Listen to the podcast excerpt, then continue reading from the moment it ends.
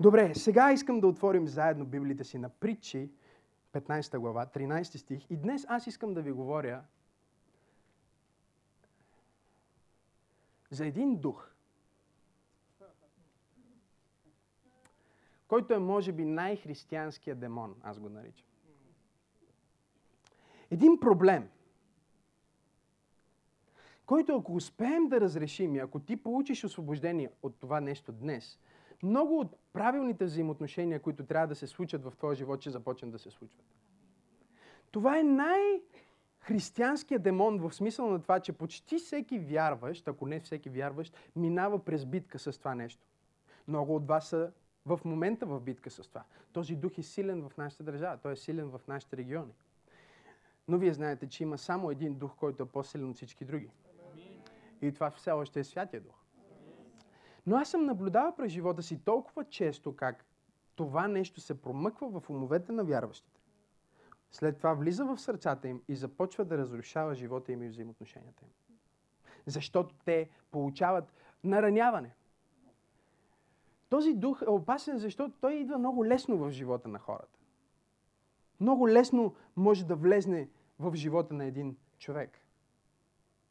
За разлика от други атаки и други стратегии на врага, които са толкова сериозни, че ние ги усещаме и ги улавяме моментално. Нещо става и ти казваш, оп, дигаш гарда, почваш да се молиш. Нали?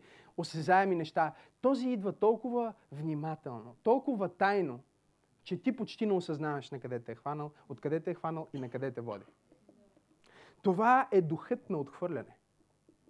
И днес аз вярвам, че Бог иска да разчупи духът на отхвърляне от твоя живот. Това е духът, който, с който всеки християнин се бори. И освобождението ти от този дух е единствения начин да запазиш божествени взаимоотношения в твоя живот. Нека да обясня. Много често ние виждаме депресия и си мислим, че това е проблема на човека. Ние виждаме а, някакви комплекси или малоуважение а, а, а, липса на уважение към самия себе си. Ние виждаме такива симптоми в живота на определени хора, понякога в нашия живот и си мислим, че о, това е депресия, или о, това е тъга, или о, това е просто някакво нараняване. Но 90% от случаите корена на това нещо е отхвърляне. Чувството за отхвърляне е като удар, който идва към живота ти. И той става много лесно. Сега ще ви обясня как. Ела, Митко. Между другото, Митко още не е семен. Справи се на тук, стои така, гледай към мен. Поздрави ме. Поздрави ме. Здравей, пастор. Митко вече хвана духът на отхвърляне. Вие го изпуснахте. Нека да го направим пак.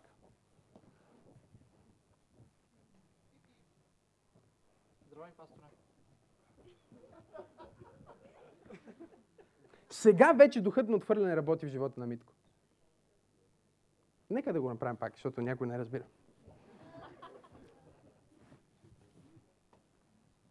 Здравей, пасторе.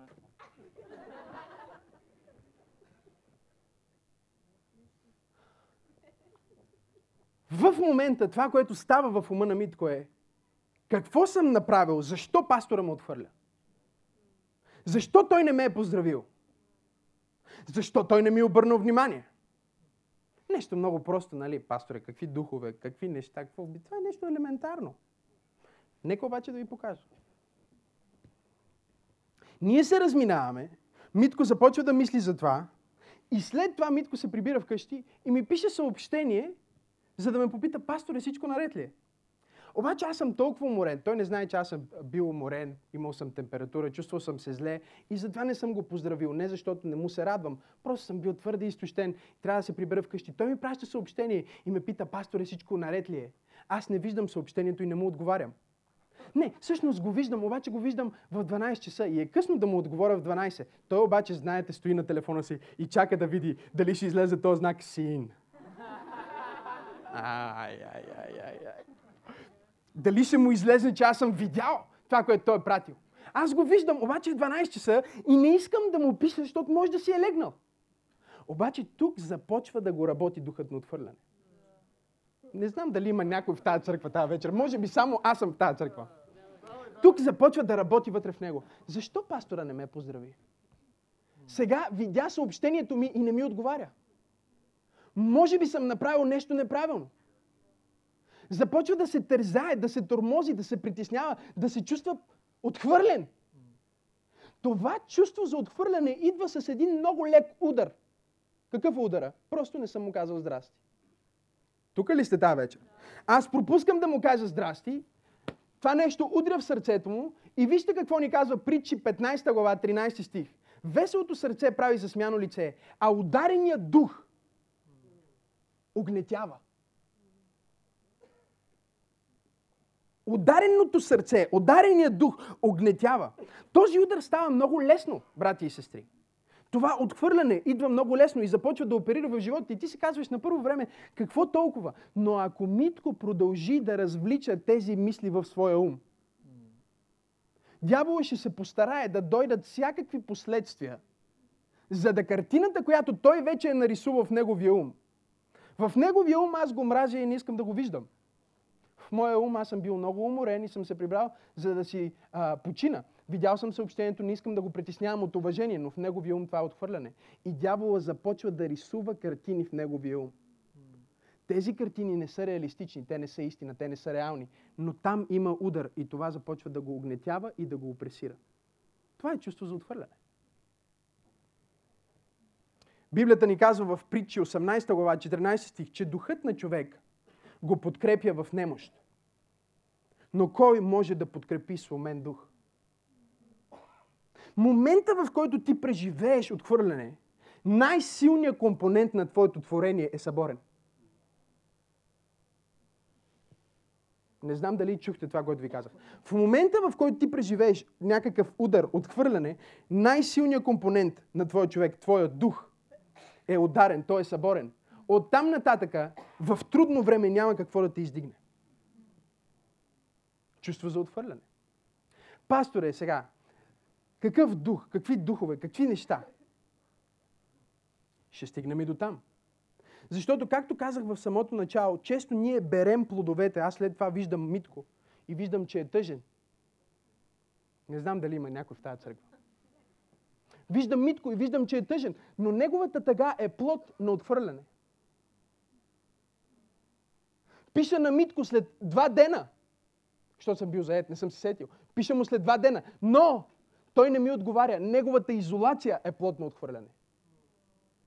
Много от нещата, които ние виждаме как измъчват нашите взаимоотношения, всъщност са плод на чувство на отхвърляне. Това е най-християнския демон. Това е най-християнския проблем. Чувство за отхвърляне. Има различни видове отхвърляне. Може да седнеш, Митко. Има отхвърляне, което се случва преди да си се родил. Отворете Библията си на Езекил. Искам да ви покажа това. Има отхвърляне, което става преди да си се родил. Времето, в което ние живеем, има такова отхвърляне. Знаете ли, аз съм бил отхвърлен преди да съм се родил, защото баща ми ме отхвърлил преди да съм се родил. Той дори не ми е дал моето бащино име. Нали знаете, в България второто име е бащиното име. Моето второ име не е името на баща ми, а е името на майка ми. Затова аз съм Максим Наташов Асенов, а не Максим Еди кой си Асенов. Защото баща ми ме е отхвърлил при моето раждане. И ние можем да кажем, че това е много важно. Ти си се справил и си израснал. Но това оставя рана в твоя духовен човек. Не знам дали има някой тук в тази църква, която в течение на времето, в живота ти започва да афектира, започва да, а, да гноясва, започва да проявява неща. И понякога ти самия не знаеш защо се чувстваш по определен начин. Но това е защото имало посято семе на отхвърляне.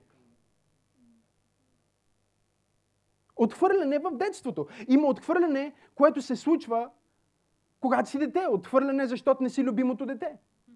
Най-тъжните истории в Библията, най-тъжните хора в Библията, забележете, хора като Исав, са хора, които са били отхвърлени като дете. Не знам дали има някой в тази църква, който ме следва. Това преживяване на отхвърляне ги кара да действат в проклятие. Тук ли сте тази вечер, църква? Да. Говоря ви за взаимоотношения и за този проблем, защото ако вие сте свободни от отхвърляне, вие ще можете да изградите невероятни взаимоотношения. Защото ако си отхвърлен, ти непременно ще отхвърляш. Отхвърленият човек отхвърля. Нараненият човек наранява. Обиденият човек обижда. Не знам дали сте тук тази вечер. Обърканият човек обърква.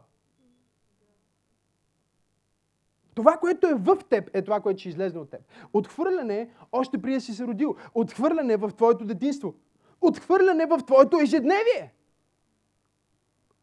Той идва за да удари твоя дух и да те разклати и за да посее определени мисли в твоя ум. Не знам дали има някой тук в тази църква. Определени мисли, които в процес ще те накарат да действаш по определен начин.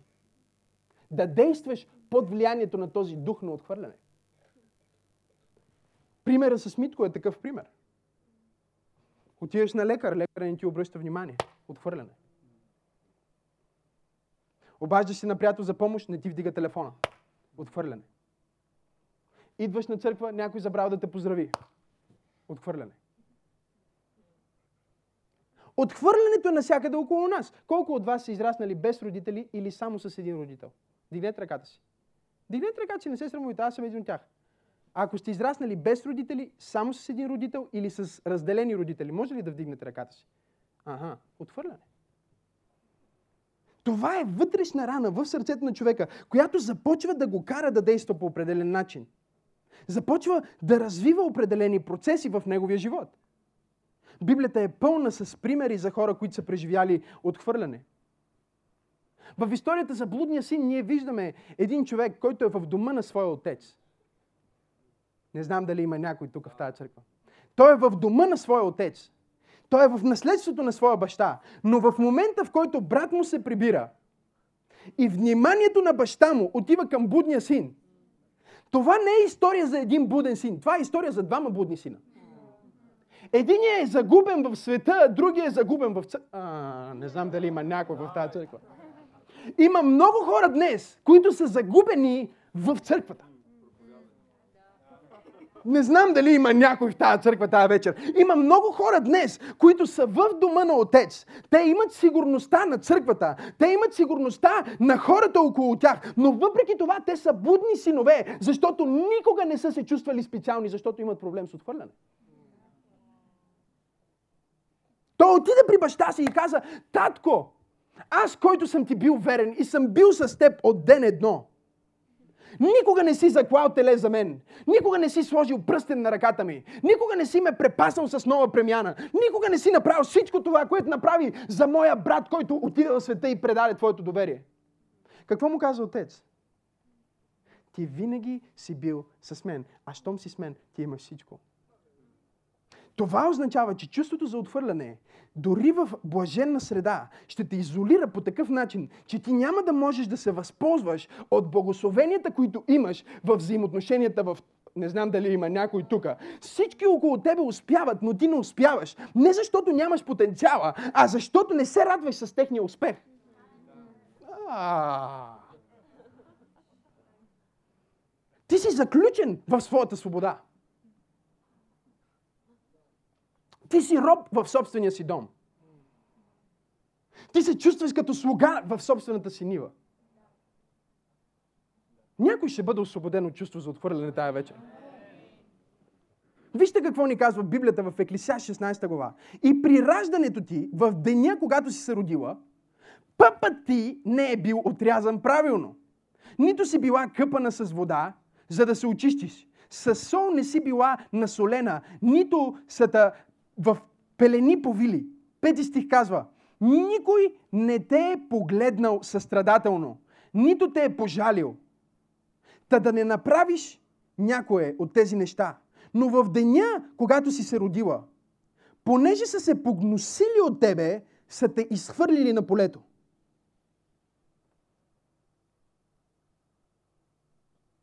Божието Слово ни говори за едно дете. Става дума за нацията на Израел което още при раждането си като бебе е било отхвърлено. Но това отхвърляне остава като рана в целия му живот. Въпреки, че като бебе то няма как да помни дали са го Не знам дали има хора в тази църква, които ме следват в това, което се опитвам да комуникирам с вас. Бебето не помни дали са го помили, дали са го окъпали, дали са го изчистили с сол, дали са му отрязали правилно възела или дали са го а, увили в правилните пелени. Бебето няма такива спомени. Но духът е ударен. И този ударен дух произвежда личност, която върви в живота отхвърлен. Кажи чувство за отхвърляне. Кажи тази вечер. Бог ще му освободи от чувство за отхвърляне. Чуйте, един от най-великите царе в Библията загуби царството си и живота си заради чувство на отхвърляне. Тук ли сте тази вечер? Един от най-великите, първия Израилев цар, умря като самоубиец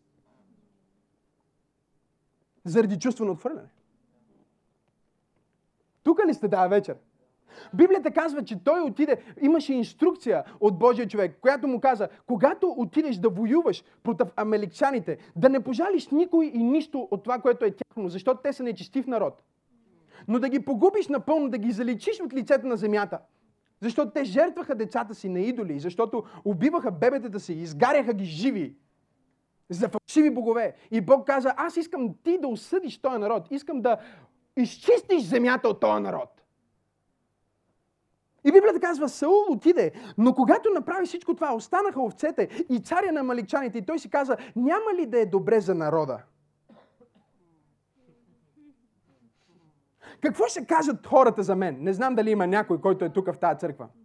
Ако аз взема със себе си малко овце да им дам и малко... Ага, и заради неговото отхвърляне на Божията заповед, пророка отиде и му каза, понеже ти отхвърли Божиите думи, сега Бог те отхвърли от теб да не бъдеш цар.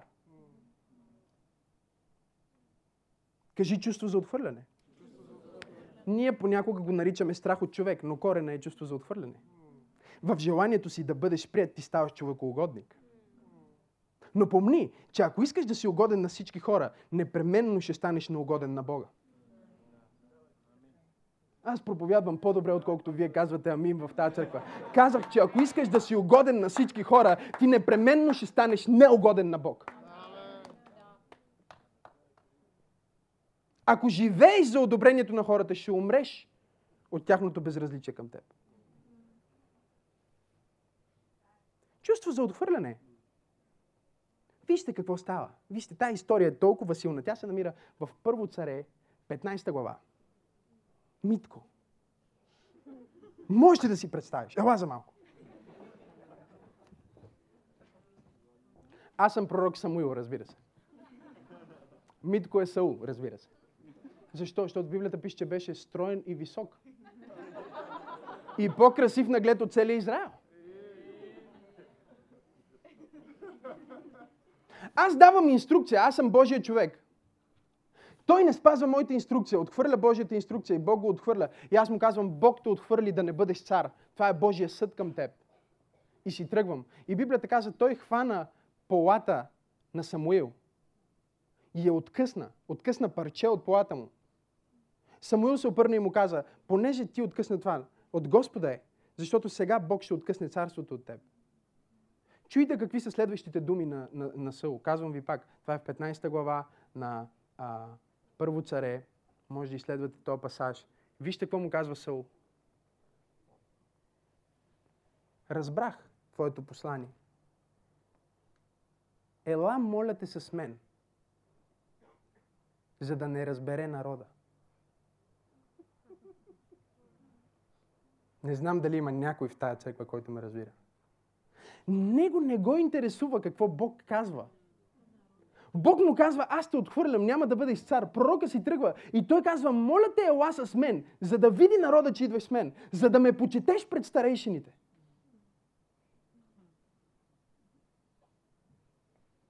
Брати и сестри, ще дойде момент и той е всеки ден в нашия живот, в който ние трябва да изберем дали ще бъдем угодни на Бог и отхвърлени от определени хора, или ще отхвърлим Бог, за да бъдем угодни на определени хора.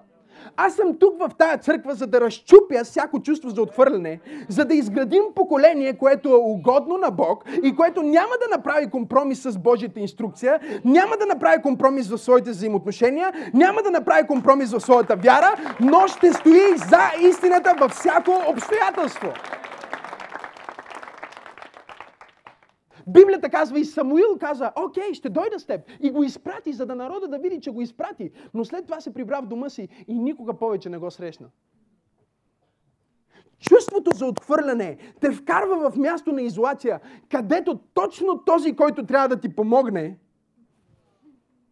не знам дали има някой в тази църква. Човека, който трябва да ти помогне, е човека, от който се изолираш. Не знам дали вие ме следвате тази вечер, дали разбирате това, което се опитвам да ви кажа. Човека, който трябва да спаси живота ти, пророк Самуил, този, който трябва да помогне на Саул, е личността, с която Саул се разделя, за да запази приемането на хората.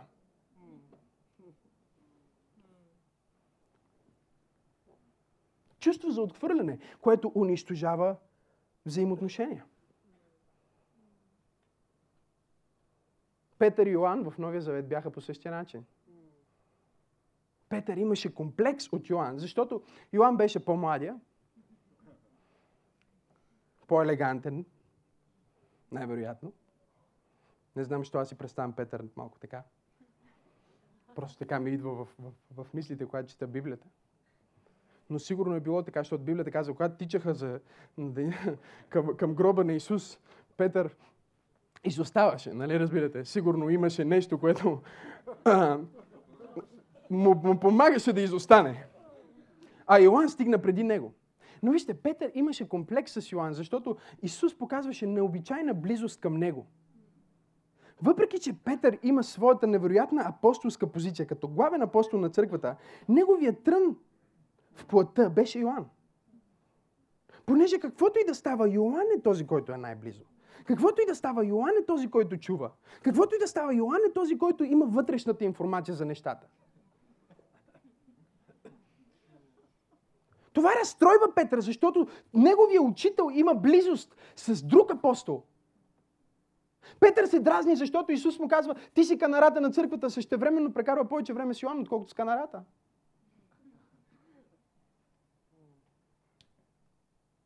Толкова е сериозен комплекса на Петър, че на деня на неговото възстановяване, когато Господ Исус го пита три пъти в Йоан 21 глава, Петре, Петре, обичаш ли ме? И той му отговаря три пъти, че го обича. И по този начин Христос го възстановява в неговия апостолски офис, за да се върне към своята апостолска мисия, да основе ранната църква и да бъде водача на църквата на първите векове в този разговор, който е най-важният в неговия живот и неговата съдба, докато върви по Галилейското езеро заедно с Исус Христос, Петър се обръща и вижда Йоан, който се разхожда достатъчно далеч, за да не ги дразни и достатъчно близо, за да чува всичко, което се говорят. Откъде знаеш, че е бил достатъчно близо? Той го написа. И Петър има комплекс. Защо Йоан е толкова близо? Защо си води записки, докато Исус ме възстановява?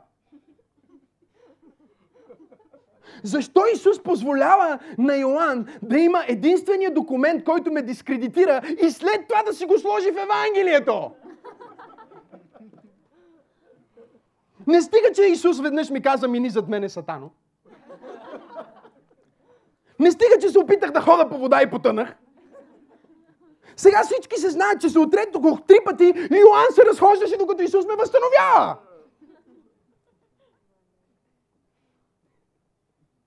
Това чувство за отхвърляне работи толкова силно в сърцето на Петър, че той поглежда Исус Христос в деня на неговото възстановяване и казва, а какво ще стане с него? Той не мисли за това, което Бог прави в неговия живот. Той мисли за това, което ще стане с живота на Йоан. Може би Йоан ще вземе моята позиция. Може би той ще стане главния апостол, защото паднах. Чувство за отхвърляне, което иска да те заведе в място на изолация. Защото човека, от който иска да те изолира, е точно стратегическия човек. Единственият човек, който Библията казва, Петър и Йоанн, отиваха към храма в деветия час на молитвата и заедно направиха първото чудо, което накара църквата да експлодира. И три... Не знам дали сте тук тази вечер.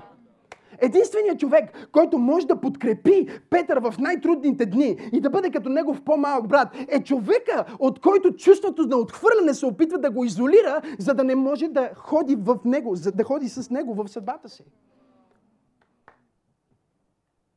Исус му каза, ако искам да живея вечно, те какво ти пука? Перифразирам, разбира се. И оттам тръгна слух, че Йоан ще живее вечно. Говорим за комплекси, разбирате ли? Някой казва, този човек е много комплексиран, той е отхвърлен. Знаете ли, брати и сестри, толкова е тъжно, че църквата е пълна с най-комплексираните хора в света.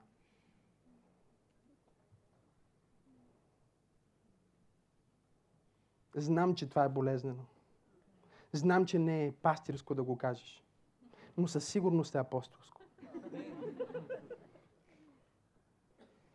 И понеже църквата е пълна с хора, които се чувстват отхвърлени, чувстват се малки, чувстват се неуспешни, тя не успява да достигне хората, които правят нещо в живота. Защото самата църква има комплекс за малоценност, гето концепция.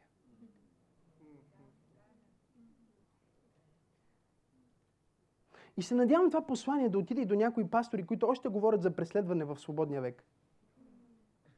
Вие имате чувство за отхвърляне. Чувство за отхвърляне, което те вкарва в изолация и ти не можеш да създаваш мостове в света. Защото си вечно оплашен, вечно преследван, вечно гонен. Аз се радвам, че Петър успя да наделее това чувство за отхвърляне, защото не Йоан беше този, който проповядва проповедта на 50 Виж, Бог знае, че Йоан е за нещо друго. Бог знае, че Йоан никога няма да има тази луда жар, този луд хъс, който Петър има. Бог знае, че Йоан е кротък, че той е мъдър, че той е дълбок, че само Петър може да се изправи пред 5000 човека, които могат му скочат и да го отрепат, ей така за нема нищо. И да каже, това е онова, което пише във вашата тора. Само Петър може да го направи това нещо.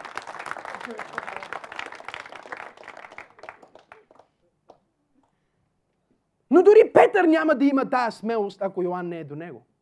Той няма да протегне ръката си към паралитика, ако Йоан не е с него. Той има нужда от Йоан. И точно този, от който се нуждае, е този, от когото дявола се опитва да го изолира. Аз съм тук тая вечер, за да те освобода от твоята изолация, за да те изкарам от твоето ограничение и да те доведа в мястото на твоята съдба. Не бъди комплексиран. Не си отхвърлен. Само Петър може да напише първо и второ Петрово. Само Петър може да възстанови Марк, така че Марк да напише Евангелието на Марк. Само Петър има смелостта да каже няма да умра на кръст като Исус Христос. Искам да обърнете моят кръст наобратно. Само той може да има тази дързост, но чувството за отхвърляне иска да го отрита, иска да го махне от неговата собствена съдба и от неговото право място. Място, за което той има право. Тази вечер аз искам да те освободя от чувството за отхвърляне, защото аз вярвам, че е време ти да влезеш в мястото, което Бог е приготвил за теб. Съдбата, която Бог е приготвил за теб. Бизнеса, който Бог е приготвил за теб. Служението, което Бог е приготвил за теб. Аз съм тук, за да пророкувам и декларирам а, върху някой тая вечер, че ти си свободен. Чувството за отхвърляне изкара Варнава от Библията. Чува ли се за Варнава? Един от най-мощните апостоли на ранната църква. Той беше екип, той беше първия, той беше ментора на апостол Павел. Ментора на апостол Павел. Пастора на апостола. Този, който го научи как да мисионерства. Този, който го взе със себе си на първото мисионерско пътуване. Той беше наранен и ударен по много прост начин. Заради неговия брачет. Защото понякога отхвърлянето не идва към теб, но то идва към тези, които са близо до теб. И когато ти допуснеш това отхвърляне да удари твоето сърце, ти започваш да влизаш в битка, която не ти принадлежи. Започваш да влизаш в неща, които въобще не са твоя работа. Въобще не е твоя работа, какво ще стане с Марк. Но той се чувства обиден на, на Павел. Защо Павел не се посъветва с мен? Защо Павел не чул моето мнение? Той се чувства отхвърлен от Павел и се разделя с Павел. И изчезва от страниците на Новия Завет за винаги. Изчезва от църковната история за винаги. Върнава го няма в историята на църквата. Не заради прелюбодейство. Не знам дали има хора в тази църква тази вечер. Не заради някакъв страшен грях, а заради чувство на отхвърляне, от което той е действал в изолация. Малко време след като това семено отхвърляне е посято в неговото сърце, той се разделя и с този уж, заради когото се разделя с Павел. Той се разделя с Марк. Исторически той не успява да помогне на Марк. Само един човек може да помогне на Марк. И това е човека, който е победил чувството за отхвърляне. И Марк се среща с един апостол, който също е бил комплексиран, но слава Богу е бил освободен. И Петър става ментора на Марк. Не знам дали сте тук тази вечер. Човека, който е преживял отхвърляне и е победил отхвърляне, е единствения, който може да освободи някой, който ходи в отхвърляне, от отхвърляне и да го заведе директно в Божията цел. Аз искам някой в църква пробуждане да бъде освободен от отхвърляне, за да може да освободи някой от отхвърляне и да може да помогне на някой да влезе в Божията цел.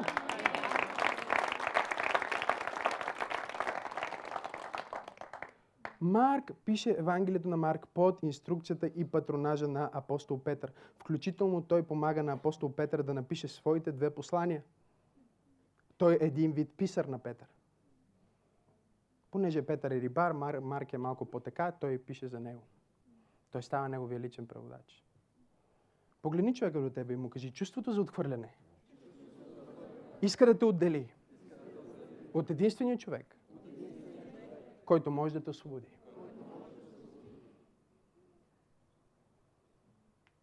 Добре, за това, понеже знам, че това послание е много дълбоко и много духовно, затова съм решил да ви дам един тест, дали имаш проблем с дух на отхвърляне. Готови ли сте за теста?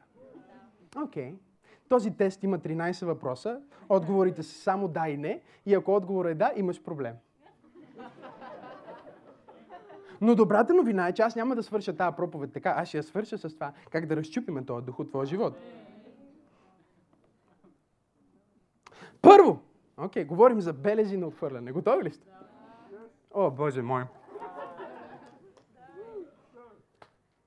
Често се сравняваш с други хора и сякаш все нещо не ти достига да бъдеш като тях. Няма нужда да кажеш вярно или грешно. Просто дишай дълбоко.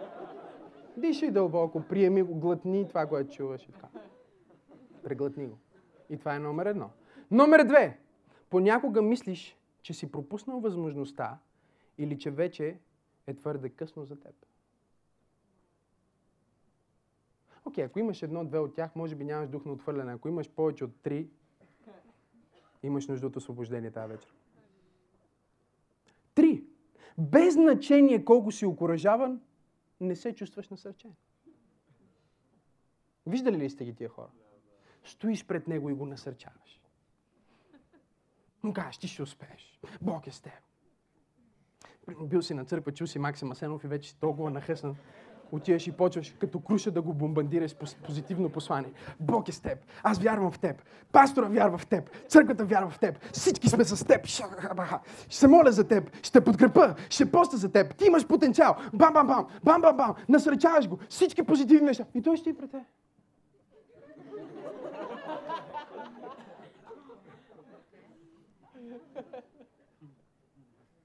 И сякаш за момент, докато го бомбандираш нещо, но духът на отхвърляне идва върху него бързо.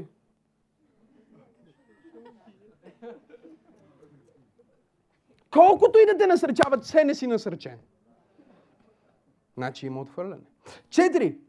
Чувствай се отхвърлен, ако не си поздравен и разпознат от определени хора. Обикновено това са хора, които са видими. Лидери, пастори, известни личности, които познаваш. Успели хора, които са ти близки в момента, в който те не те поздравят или не ти обърнат специално внимание, ти се чувстваш зле.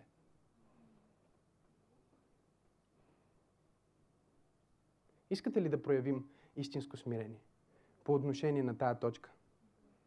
Колко от вас се чувстват отхвърлени?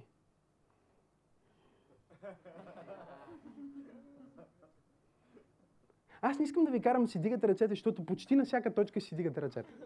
Защото, както ви казах, християните са най-обработените от чувство на отхвърляне.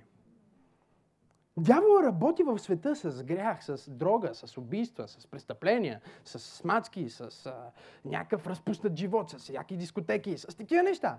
Но в църквата работи с комплекси. Фалшиво смирение. Което е точно толкова опасно, в някои случаи по-опасно от греха.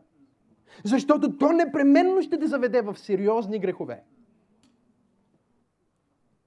Пет. Искаш да си угоден на хората и се тревожиш дали харесват и разбират всичко, което правиш.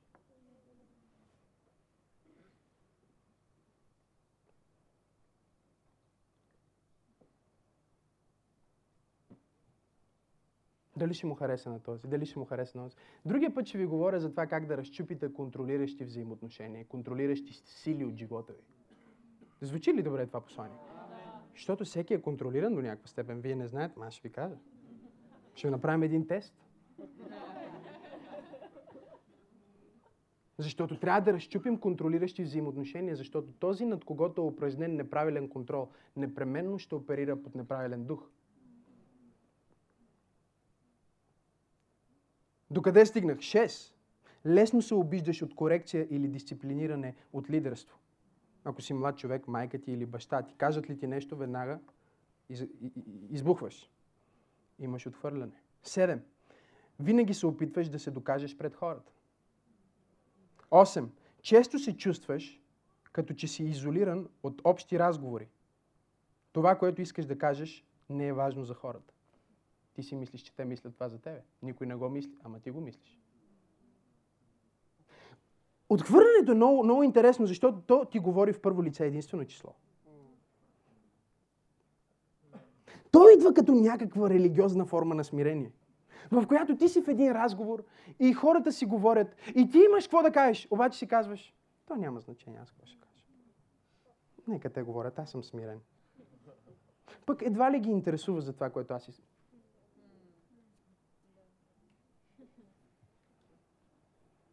Аз говоря на духовни хора тази вечер. Или поне ми се вярва, че говоря на духовни хора. Девет.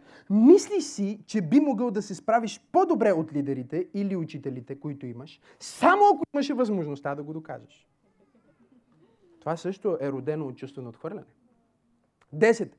Чувстваш се неразбран, сякаш никой никога тебе не те разбира и не разбира през какво минаваш. Много вярващи са по този начин. Само аз минавам през тази битка. Това е само аз. Никой няма това страдание, което аз имам. Когато някой ми каже, да, пасторе, но ти не разбираш. Към, окей, щом аз не разбирам, значи той Бог не може да разбере. Чувство за отхвърляне. 11. Казваш си, те могат и без мен – това може да стане без мен. Аз не съм нужен. Себе отхвърляне. 12. В много от тях ли се видяхте? Ще се освобождаваме тази вечер.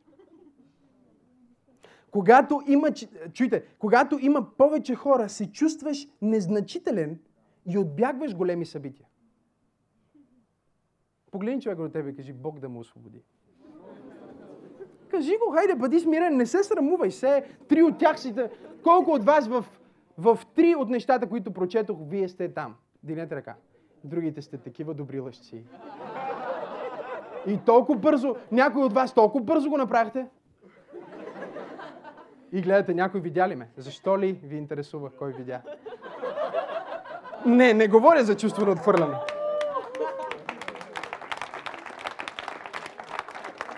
Не бе, аз съм свободен, пане. Да не мислите, че аз имам този проблем като вас. Аз го нямам този проблем. Съм духовен.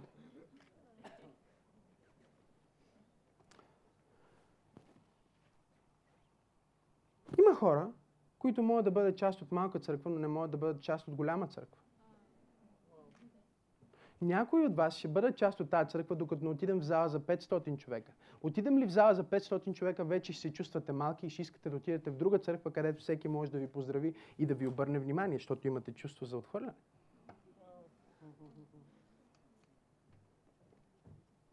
Трябва да си голям отвътре, за да участваш в нещо голямо. Не знам дали някой ме чува тази църква. Трябва да си голям и свободен отвътре, за да участваш в нещо голямо, което дава свобода на хората, нещо, което е отвъд твоя контрол. Ако упражняваш микроменеджмент на всеки детайл и, и се притесняваш, ако не знаеш, и ако не си в течение за всичко, което става, ти никога няма да преживееш Божията слава в твоя живот, защото първото нещо, което става, когато славата на Бог дойде в живота ти, е, че ти губиш контрол. Окей, okay. ще научите това. По пътя ще го хванете. Да. Ага. 13 и последно, с което просто ще, ще минем към следващото нещо. Винаги се чувстваш, като не, че не ти е обърнато достатъчно внимание.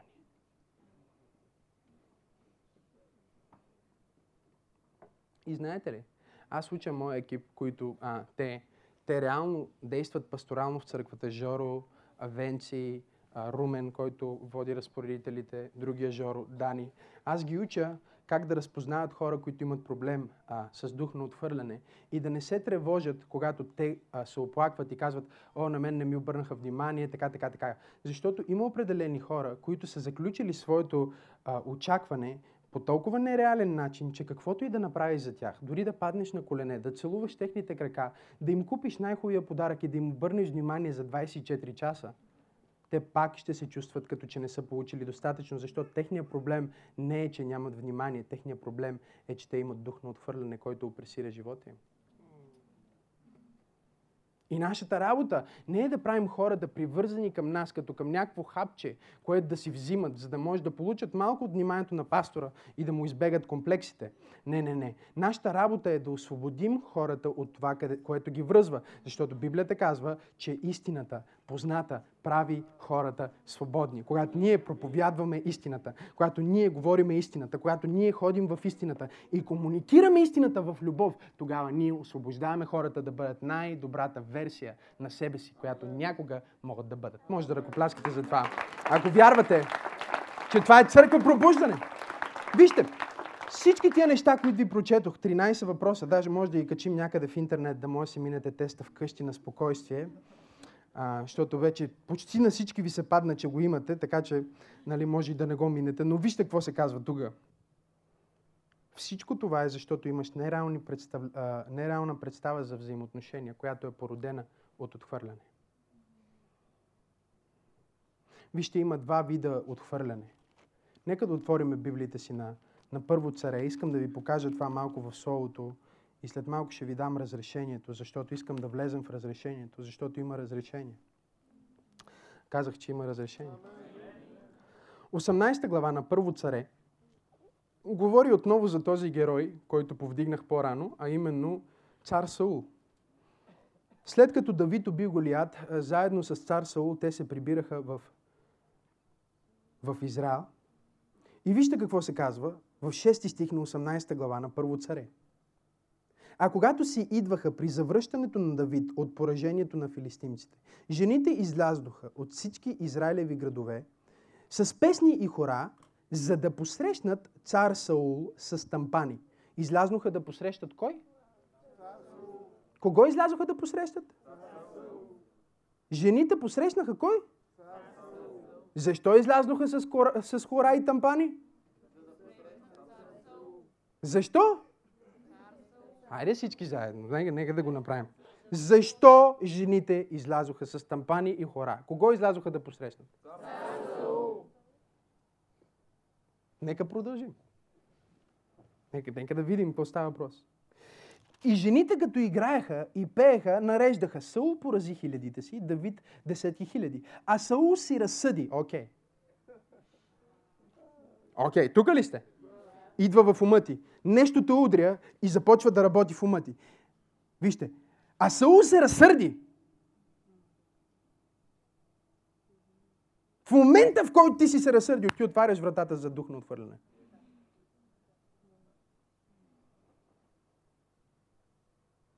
Знаете ли, че първият път в Библията, в който някой уби човек, беше защото му се разсърди?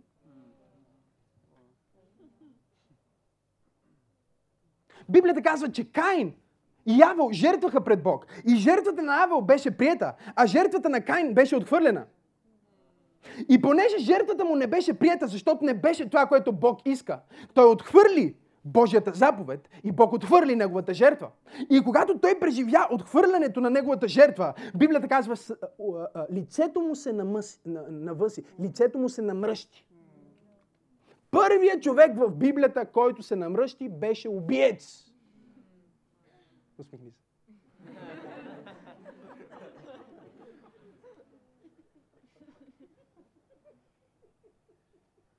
Аз така веднъж бях на една среща и нашите срещи с моя екип, те всички се смеят сега. Те са много а, хубави. Сериозни. Говорим сериозни неща и аз ги дисциплинирам. Често. Не всеки път. Последния път ги водих на пицария. За да се направя на добър пастир.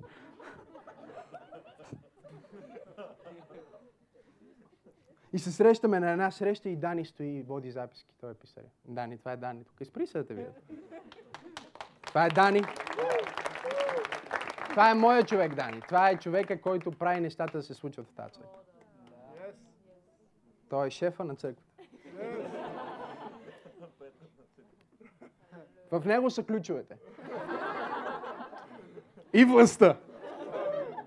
И дори не преувеличавам. Но Дани стои и пише сериозно на компютъра, защото аз говоря сериозно, обаче той е намръщен. И аз му казвам, Дани, знаеш, че първият намръщен човек е убиец. Що се намръщи? И той.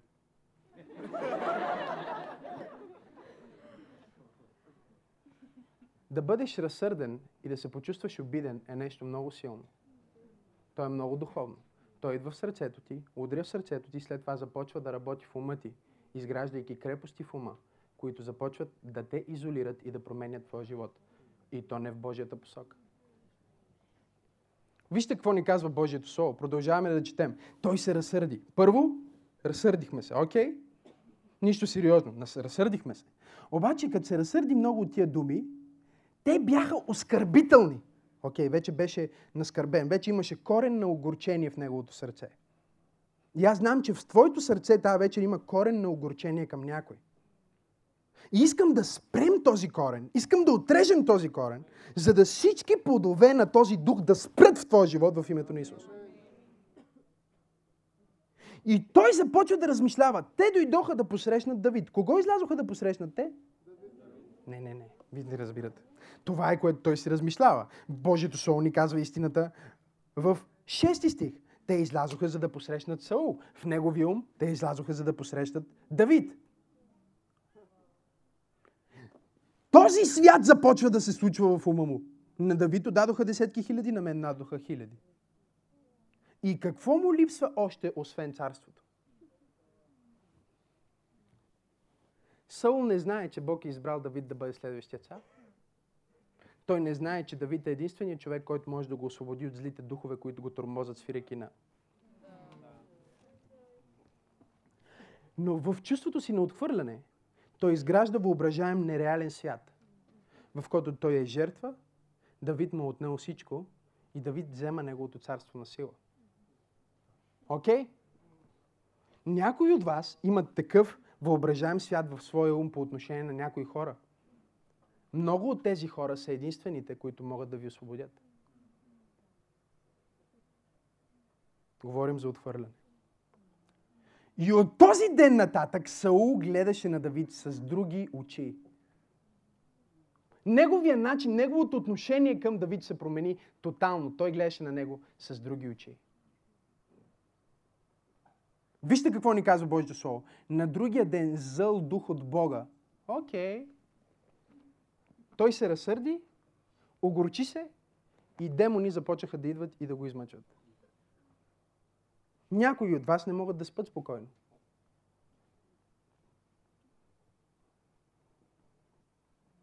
Някои от вас не могат да спят спокойно. Някои от вас не могат да комуникират спокойно с съпругата си. Някои от вас не могат да комуникират спокойно с приятелите си. Някои от вас не могат да комуникират спокойно с собствените си деца. Все нещо ви дразни. Все нещо ви, ви, ви обърква, все нещо ви притеснява. И това е защото, когато вие се разсърдите и когато вие отворите тази врата за нараняване и непростителност в сърцето си, вие отваряте врата за този дух и той започва да измъчва вашия живот. А вижте какво ни казва Божието Слово тук. Са, Саул полудя, той започна да загубва ума си. А Давид свиреше с ръката си, както всеки ден. Единственият човек, който може да освободи Саул от тези духове, които ги измъчват, е Давид. И вижте какво прави духа на отхвърляне. И Саул хвърли копието си и каза, ще го, ще го прикува Давид на стената. Но Давид му се изплъзна, а Саул се страхуваше от Давид, понеже Господ беше с него. И Саул, а от Саул се беше оттеглил. Затова, 13 стих, Саул го отстрани. Изолация.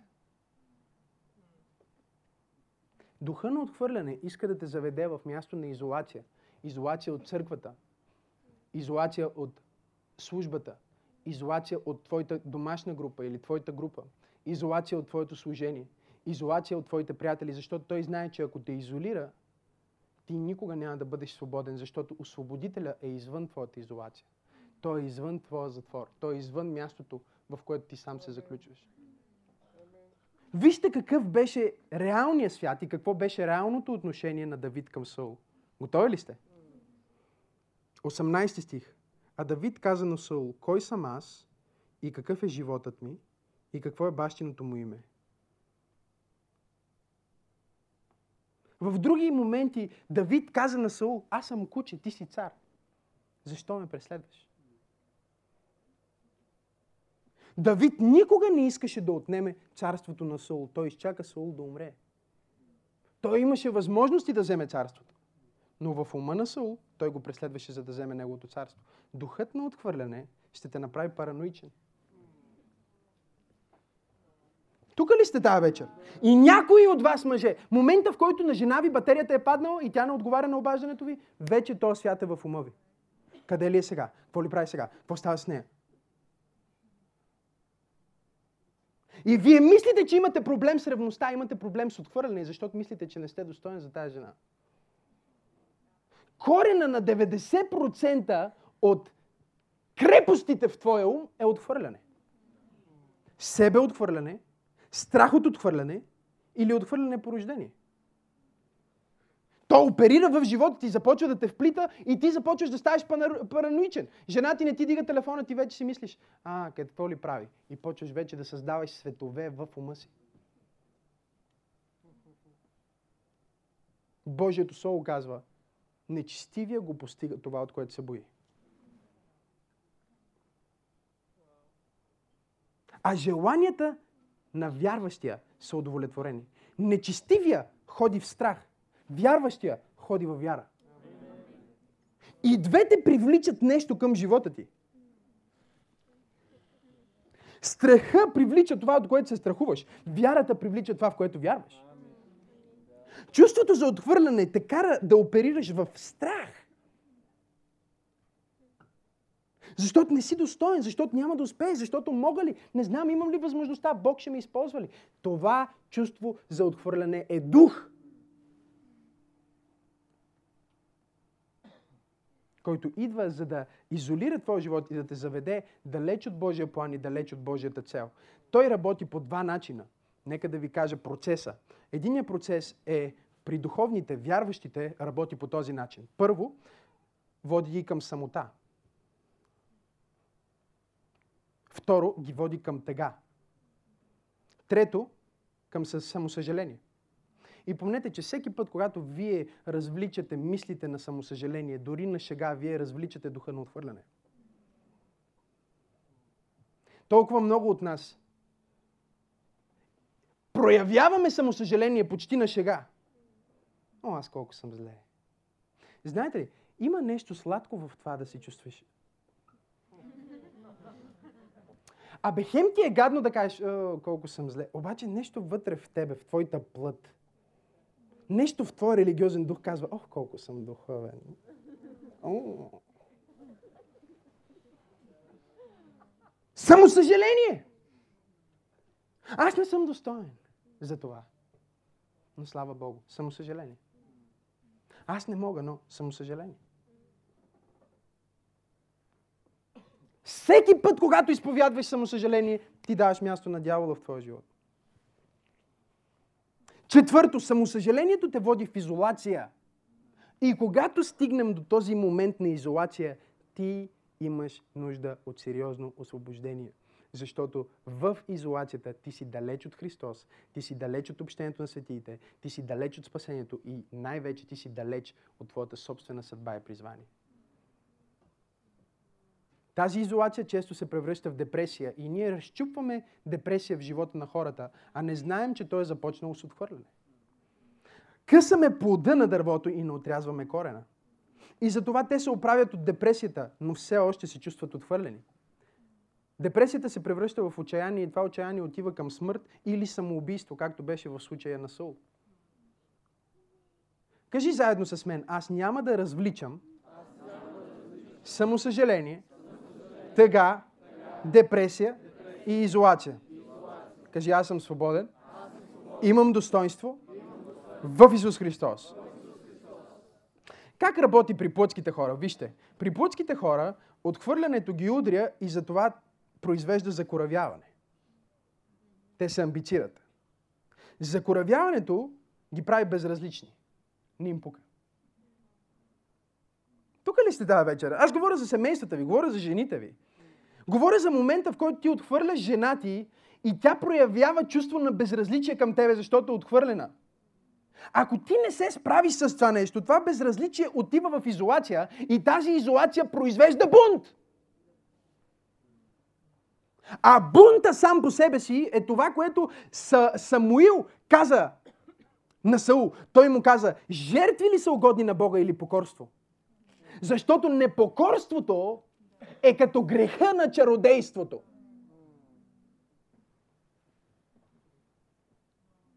Когато ти оперираш от чувство на отхвърляне и се закоравиш и влезеш в бунт, ти влизаш и започваш да оперираш в чувство на отхвърляне, което те води към окултност. То те води към окултни неща. Изследвайте живота на, на, на, на Саул. Саул е този, който отиде да се допитва до магиостици. Още преди той да направи това, пророка му каза, това е чародейство. Защо? Защото да не си покорен на Божията заповед и на Божите думи, да си обиден, отваря врата за абсолютно всякакви динамики на злото в твоя живот. Това се намира в Първо царе, 15 глава, 23 стих. Добре. Толкова много говорихме за това.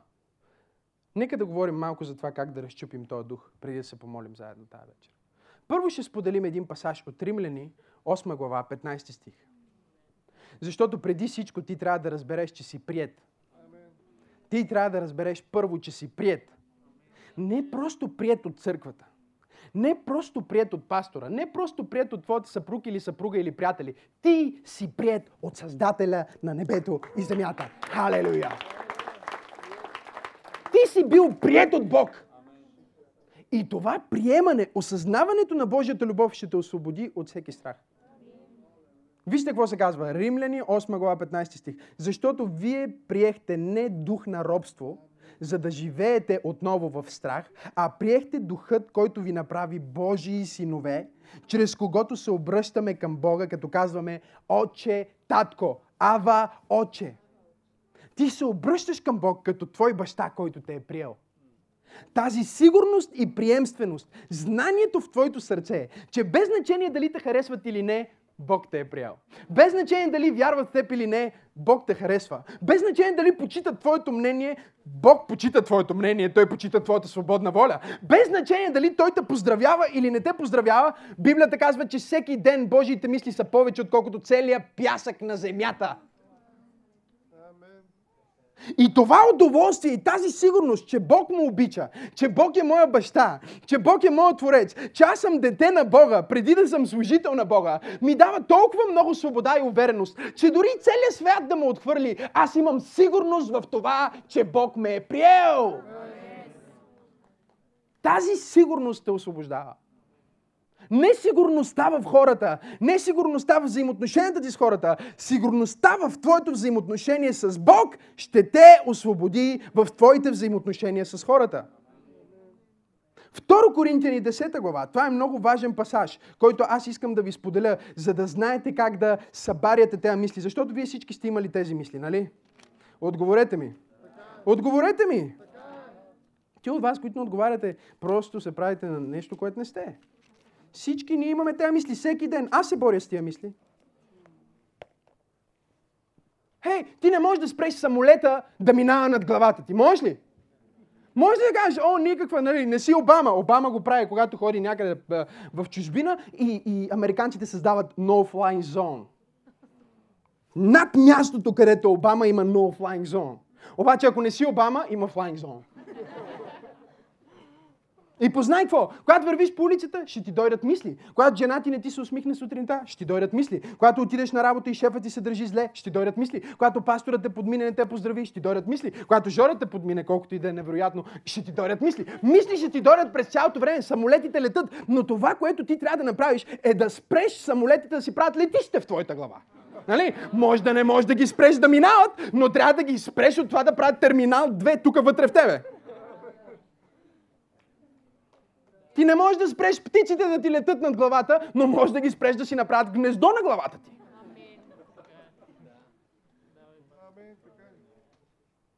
И като вярващи, едно от най-важните неща е да контролираме нашите мисли. Ако ти не можеш да контролираш твоя ум, някой друг ще го контролира за теб. Ако ти не можеш да контролираш твоите мисли, някой друг ще ги контролира за теб.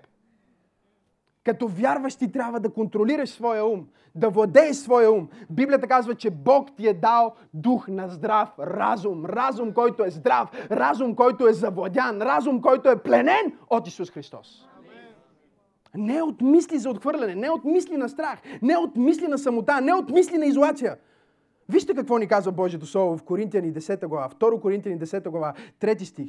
Защото и ако да живеем по път, живеем в този свят, по път не воюваме, защото оръжията, с които воюваме, не са плътски, но чрез Бога са силни за събаряне на крепости.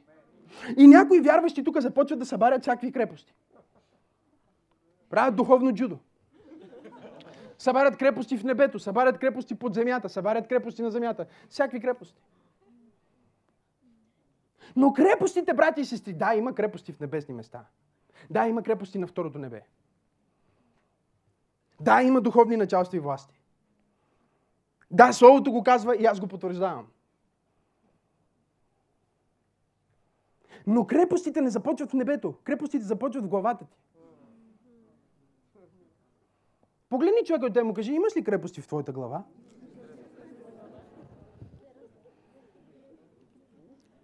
Пети стих. Понеже събаряме какви крепости? Помисли. Тук ли сте тази вечер? Събаряме какви крепости? Помисли.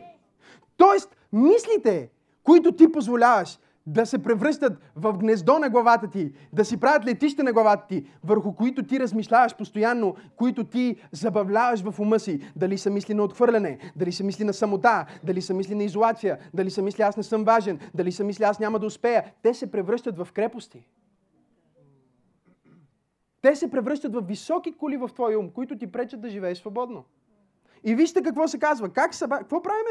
Помисли и всичко, което се издига високо против познаването на Бога. Значи, тези крепости на, на отхвърляне, тези крепости на изолация, те са против твоето познаване на Бога. Защо са против твоето познаване на Бога? Защото ако ти познаваш Бога, ти ще знаеш, че ти си любимото дете на Бог.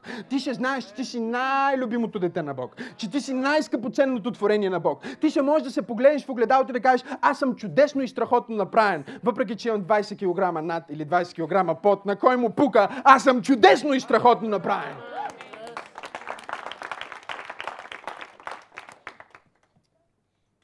Вместо да допускаш тия крепости да се изграждат в ума ти и да стават реалност в живота ти, защото вижте, реалните крепости в ума на Саул се превърнаха в реалния му живот. Реалните крепости в живота на, в ума на Йов се превърнаха в реалния му живот.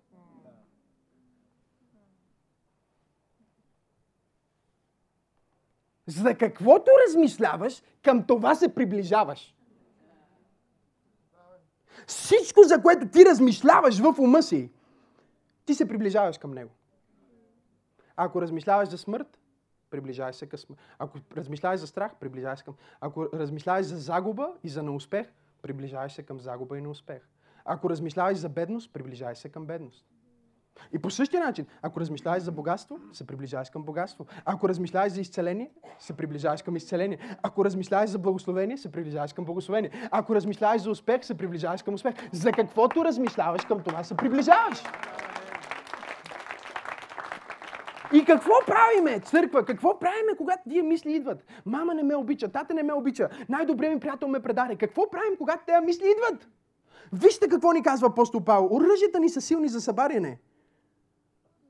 И какво правим? Пленяваме всеки разум да се покорява на Христа.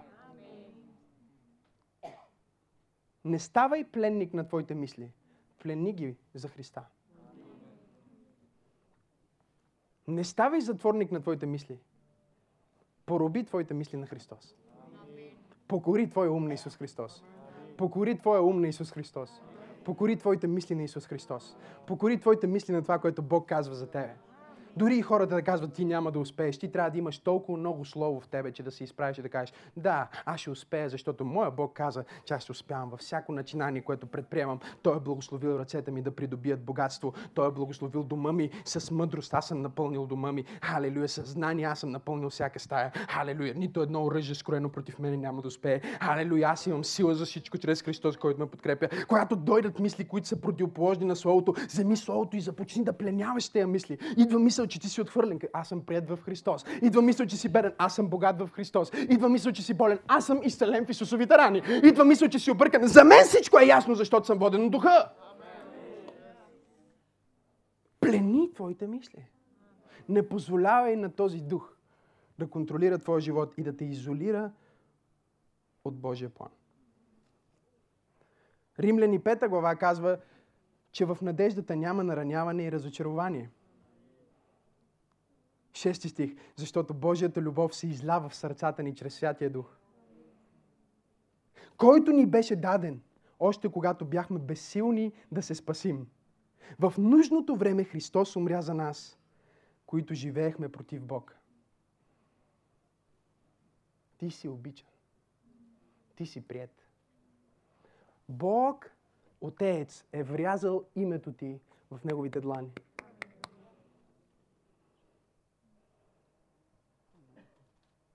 Никога няма да заслужиш Бог да те обича. Той те обича толкова много. Библията казва, още докато бяхме противници на Бог, Той изпрати Христос да умре за нас. Той те прие, когато ти го отхвърляше. Увереността, че ти си пред Христос, ще те освободи от този дух на отхвърляне, който иска да разруши стратегически взаимоотношения в твоя живот. Това е духа, който те кара да бягаш от общение. Защото не си достоен. Какво ще кажеш? Виж ги тия хора, виж ме мен. Аз не съм достатъчно образован, аз не съм това, аз не съм онова. Всичко това са признаци, че има крепости. Крепости, които искат да те спрат от благословенията на Бога. Аз си чудя колко идеи, колко прекрасни думи са били погребани в твоята несигурност.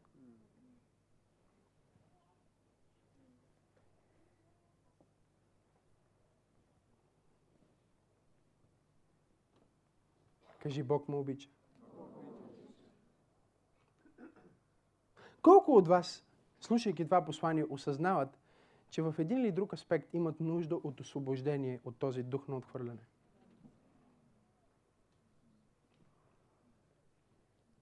Знаете ли защо това послание е важно? Не само защото всеки един от нас има нужда от освобождение, а защото църквата е единствения феномен в обществото, който може да освободи света. Божието Слово казва, че вържеш ли силния, целият дом е хванат. Силният в обществото не е дявол. Силният мъж не е някой дух. Силният мъж е църквата на Господ Исус Христос. И ако църквата е вързана в отхвърляне, комплекси, страх, изолация, малоценност, несигурност, самосъжаление, тя няма как да освободи света. Ти трябва да бъдеш свободен от отхвърляне, за да освободиш човека до теб от отхвърляне.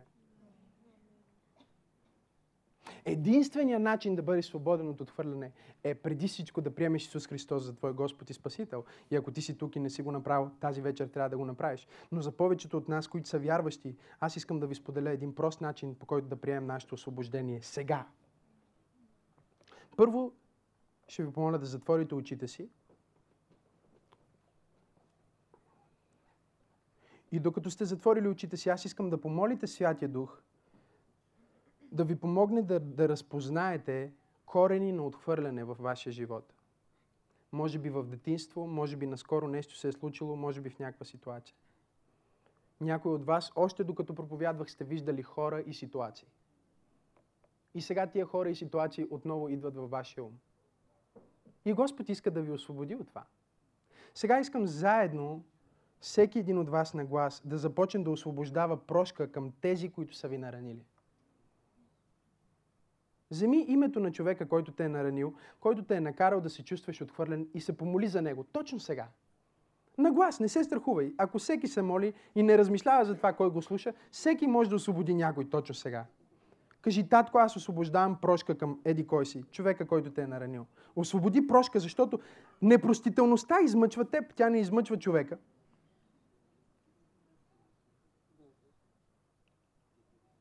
Започни да го освобождаваш. Следващото много важно нещо, което трябва да направим е ти трябва да вземеш решение в момента сега да се отклониш от плодовете на отхвърляне. Огорчение, омряза, не, омраза, непокорство, бунт. Каквото и да е, точно сега. Отречи се. Нека заедно да кажем, татко, аз се отричам. От дух на отхвърляне. Огорчение. Омраза. Непокорство. Непростителност. Бунт. Страх себе отхвърляне, страх от отхвърляне. Аз се покайвам и се отричам от тези демони. И приемам Твоята свобода в Исус Христос. Сега започни да приемаш факта, че Бог те обича. Започни да благодариш на Бог за Неговата любов. Евреи 7 глава 25 стих казва, за това Той може винаги да се застъпва и да спасява тези, които чрез Него вярват и идват при Бог. Понеже е жив и вечно живее, за да ходатайства за нас. Исус Христос се моли точно сега за теб. Аз искам да му благодариш за Неговата любов в твоя живот. На глас, започни да му благодариш, че те обича. Кажи, Боже, благодаря ти, че ме обичаш, че ти ме приемаш такъв какъвто съм. С всичките ми грешки, всичките ми обърквания, всичките ми страхове. Освободи ме, обичай ме. Нека Твоята любов да ме залее. Нека Твоята любов да ме, да ме освободи. Нека Твоята любов точно сега да ме обгърне. Аз ти благодаря, че ти ме обичаш.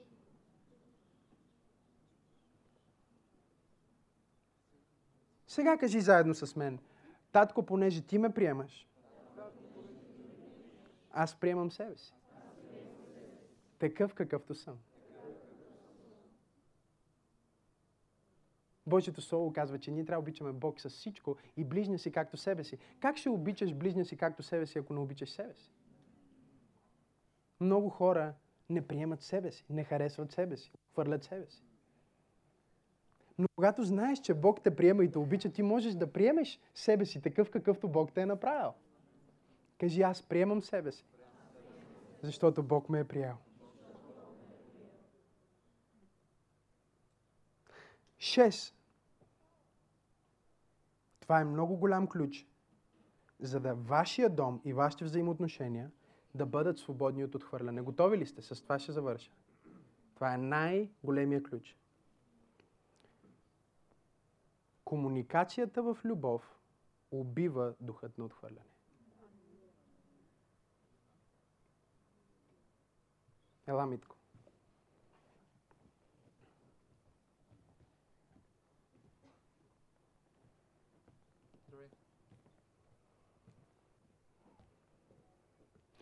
Комуникацията в любов ще убие духа на отхвърляне. Как? Вместо той да ми пише по Viber, да се чуди дали е прият и да развлича тези мисли, той трябва да направи това, което прочетохме, да върже тези мисли. Да ги плени на Исус Христос. И да каже, аз съм обичан от Отец, и аз обичам моя пастор, и аз обичам моята църква и няма да позволя тези мисли да измъчват моя ум. Но най-големия ключ за побеждането на духа на отхвърляне е в следващия момент, в който се видим, без той да е развивал тези мисли, без да е развивал тези отношения, да ме попита, пасторе, аз те поздравих, всичко наред ли е? Какво се случва с теб? Не успяхме да се поздравим миналата неделя. В момента, в който Митко го направи, комуникацията трябва да е в любов от двете страни. Аз трябва да му кажа, виж, бях уморен, така и така. Това е истината.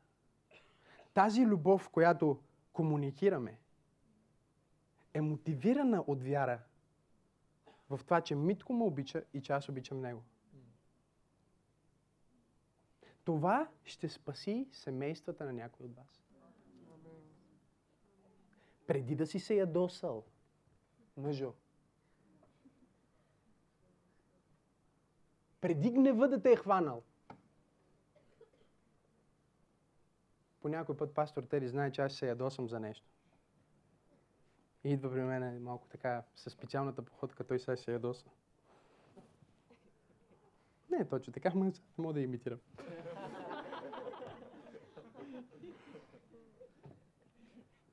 А аз предварително си мисля, сега нарочно няма да се ядосам. Пленявам тази мисъл в името на Исус.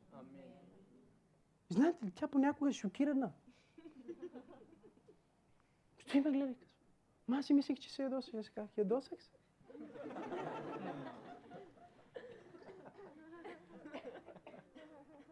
Но аз обичам теб повече, отколкото причината да се ядосам. И комуникирам тая любов. Бе, ти си автоматик вече.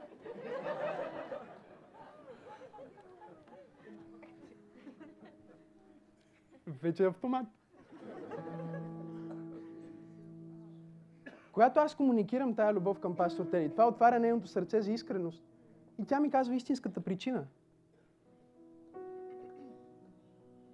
Това ще спаси семейството на някой. Казах на едни родители наскоро. Те ми споделяха за някакъв проблем с детето си. Че той им е споделил за този проблем. И аз стоях и съм усмихнал. Родителите стоят и ме гледат. Защо се усмихваш? И аз им казвам, осъзнавате ли, че това дете е дошло и ви е споделило неговия проблем? Това е което искаш. Комуникация. Комуникацията в любов и доверие е това, което ще спаси твоите взаимоотношения и ще държи духът на отхвърляне далеч. Не знам дали пастор Теди днес ми е казал колко много ме обича, но аз вярвам и знам, че тя ме обича. Дори и да не ми каже днес, че ме обича, аз вярвам и знам, че тя ме обича. И това държи духът на отхвърляне далеч. Когато имам някакъв въпрос, някакво притеснение, терзани, каквото и да е, някакъв страх, аз го комуникирам с нея. И казвам, виж, Тери, това нещо, което каза, ме притеснява. Това нещо, което ми... Това... Какво имаш предвид с това? Защото понякога човек ти казва нещо, но той няма това, което ти чуваш предвид. Особено ако е жена ти си мъж. Както съм ви казвал, когато жените говорят, има подтекст, надтекст, около текст, контекст, всякакъв текст. И затова трябва комуникация, която е в любов и която е искрена.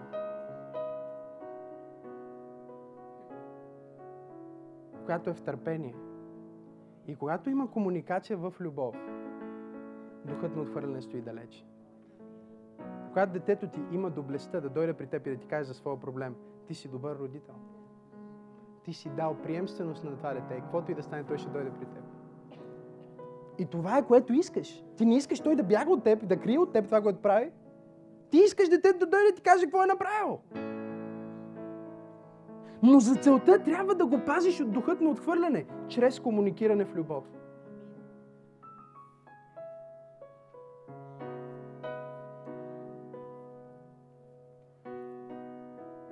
Аз искам моят тим да знае, и моят, искам моят тим да знае, че каквото и да са сгафили, те могат да ми кажат. И аз се раздразня. Но аз ги обичам повече от каквото и да е това, което може да загубим заради тях, за, с тях. И тази сигурност, тази любов, когато е комуникирана, тя ни пази от чувство за отхвърляне. И това отваря вратата за невероятни взаимоотношения. За истински, искрени, чисти взаимоотношения, които са отвъд раса, пол, происход, образование, всички тия неща. Те са духовни, те са прекрасни, те са чисти, те са святи взаимоотношения, които както Естир и Руд, а, правилно ли си изказах, и Ноемин, а, и Ноемин, раждат Божията съдба на земята. Амен. Нека затворим очите си, преди да завършим тази вечер. Халелуя. Ако ти си тук тази вечер, аз искам да ти дам шанс. Ако никога не си приемал Исус Христос за Твой Господ и Спасител, времето много напредна. Затова искам просто да ти дам шанс. Ако никога не си приемал Исус Христос за Твой Господ и Спасител, и тази вечер ти чу това послание и кажеш, аз искам да приема Исус в моето сърце. За първи път, можеш ли да дигнеш ръката си, ако искаш да предадеш живота си на Исус? Ако ти си тук и никога не си приемал, благодаря ти, виждам твоята ръка, задръж ръката си, ако искаш да приемеш Исус, виждам още една ръка там. Боже, благодаря ти, виждам още една ръка. Моля ви да задържите ръката си. Тези от вас, които искаш да приемеш Исус Христос, никога не си приемал Исус Христос за Твой Господ и Спасител, искаш публично да го приемеш в сърцето си и Той да те приеме в Неговото царство. Да бъдеш дете на Бог. Можеш ли да дигнеш ръката си? Имаш една ръка там. Моля, задръж ръката си там също, там. Боже, благодаря ти. Може ли да се изправите тези, които дигнахте ръката си? Просто със следваща благодаря. Нека ги аплодираме, докато се изправят. Нека ги аплодираме. Отзад имаше още някой, който вдигна ръката си. Ако искаш да приемеш Исус Христос, можеш ли да се изправиш, ако искаш да предадеш живота си на Исус? Боже, благодаря ти. Това е първото и най-велико приемане, да бъдеш прият в Божието семейство. Момчета, може ли излезете напред? Нека ги окоръжим, докато излизат. Излезте напред, аз искам да се помоля с вас. Добре дошла. Заповядайте. Имаш още един човек отзад. Тук отпред можеш да застанеш. Не се притеснявай. Ей, тук отпред. Гледай ги към мен. Имаш още един човек отзаде. Ако не се срамуваш, можеш да излезеш напред и да приемеш Исус за Твой Господ и Спасител. Толкова е важен този момент. Защото в този момент вие предавате живота си на Исус. И Библията казва, че когато човек повярва в сърцето си и изповяда с устата си, че Исус Христос е Божий син, този човек получава вечно спасение и вечен живот. Подсигурен чрез жертвата на кръста, чрез жертвата на Господ Исус Христос. Нека да се молим заедно с тези скъпоценни хора. Цялата църква, нека заедно да кажем, Боже, аз идвам при Теб, покайвам се от греховете си, отричам се от миналото си. Аз вярвам, че Исус Христос е Божий син. Тази вечер аз предавам живота си на Него. Боже, благодаря Ти, че Ти ме приемаш в Твоето семейство. Сега аз съм Твое дете. Помогни ми да израствам във вярата, да бъда силен християнин, докато Исус се върне отново. Амен.